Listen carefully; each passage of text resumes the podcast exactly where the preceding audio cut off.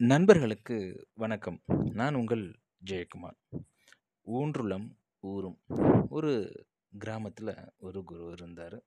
அவருக்கு மூன்று சீடர்கள். மூன்று பேருமே திறமையானவர்கள். தன்னுடைய படிப்பை முடித்ததும் மூன்று பேரும் அவரவர் திசைக்கு போயிட்டாங்க.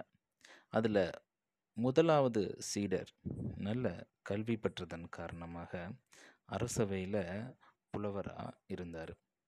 இரண்டாவது சீடரோ சமையல் கலையில் தேர்ச்சி பெற்றவர். அதனால் அவர் சமையல் கலை வல்லுநராக இருந்தார். மூன்றாவது சீடர் தன்னுடைய கிராமத்துக்கு போனதுக்கப்புறம் தன்னுடைய தொழிலை தீர்மானிச்சுக்கலாம் அப்படின்னு போகிறார் அங்கே போனதுக்கப்புறம் தான் தெரியுது அங்கே உள்ள நிறைய இளைஞர்கள் வேலை இல்லாமல் அதே நேரத்தில் என்ன செய்கிறது அப்படின்னு தெரியாமல் வெறுமனவே இருக்கிறத பார்த்து ஏன் இவங்களுக்கு நம்ம கல்வி கொடுக்கக்கூடாது அப்படின்னு யோசிக்கிறாரு. ஆரம்பத்தில் குறைந்த எண்ணிக்கையை கொண்ட மாணவர்களை வச்சு தனக்கு தன்னுடைய குரு எதை போதிச்சாரோ அதை அவங்களுக்கு கொடுக்குறாரு. நாளடைவில் அந்த எண்ணிக்கை கொஞ்சம் கொஞ்சமாக அதிகரிக்குது. ஊர் மக்களுடைய சப்போர்ட்டும் இவருக்கு கிடைக்கிது. அதன் காரணமாக இவர் ஒரு பள்ளிக்கூடத்தை நிறுவுறாரு. கொஞ்சம் வருஷம் கழித்து அந்த குரு மூன்று சீடர்களையும் சந்திக்கணும் அப்படின்னு ஆசைப்படுறாரு. அப்படி சந்திக்கும் தருணத்தில் மூன்றாவது சீடனை குரு ரொம்பவே புகழ்கிறாரு அதே நேரத்தில் அவருக்கு கொடுக்கக்கூடிய மரியாதையும் ரொம்ப அதிகமாகவே இருந்தது. இது மற்ற இரண்டு சீடர்களுக்கும் பிடிக்கலை. அப்போது ரெண்டு சீடர்களும் போய் கேட்குறாங்க ஏன் அவருக்கு மட்டும் முக்கியத்துவம் கொடுக்குறீங்க? அப்படின்னு சொல்லிட்டு. அதற்கு குரு சொன்னாராம் நீங்கள் புலவராக இருக்கீங்க. அதனால் அறிவில் சிறந்து விளங்கக்கூடிய நபர்.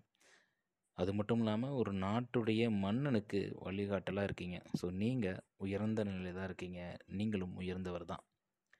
இரண்டாவது சீடனும் நல்ல சமையல் கலை வல்லுநர். ஒருவருக்கு உணவளிக்கிறவங்க தாயோடு ஒப்பிடப்படுற நிலையில் இருக்காங்க.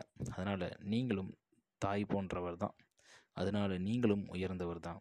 ஆனால் இந்த மூன்றாவதாக உள்ள சீடர் எப்படி ஒருத்தருக்கு கண் இல்லையோ அப்படி கண் இல்லாத நபருக்கு வெளிச்சம் கொடுக்கறது அதாவது பார்வை கொடுக்கறது அப்படின்றது எவ்வளோ பெரிய விஷயமோ அதே விஷயத்தை தான் இவரும் பண்ணுறாரு அறியாமை அப்படின்ற இருளை போக்கி அவங்களுக்கு வெளிச்சத்தை தராரு.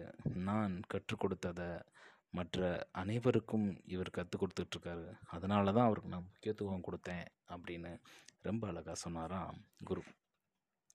ஆம் நண்பர்களே நாம் ஒரு விஷயத்தை தெரிஞ்சுக்கிட்டோம் அப்படின்னா அந்த விஷயத்தை மற்றவர்களுக்கு தெரிவிக்கும் பொழுது அதை பகிர்ந்து கொள்ளும் பொழுது கிடைக்க பெறக்கூடிய அந்த மகிழ்ச்சி இருக்குது பார்த்திங்களா அதற்கு எல்லையே இல்லை.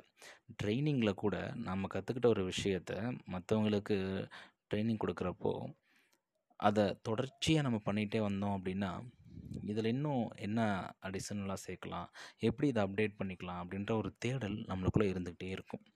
இதே விஷயத்தை தான் வள்ளுவர் ரொம்ப அழகாக நம்மளுக்காக எடுத்து வைக்கிறாரு எப்படி நாம் பெற்ற கல்வி மற்றவங்களுக்கு கொடுக்குறப்போ அந்த மகிழ்ச்சி அப்படின்றது நம்மளுக்கும் இருக்கும் அந்த மகிழ்ச்சி கல்வி கற்கிற மற்றவங்களுக்கும் கிடைக்கிது.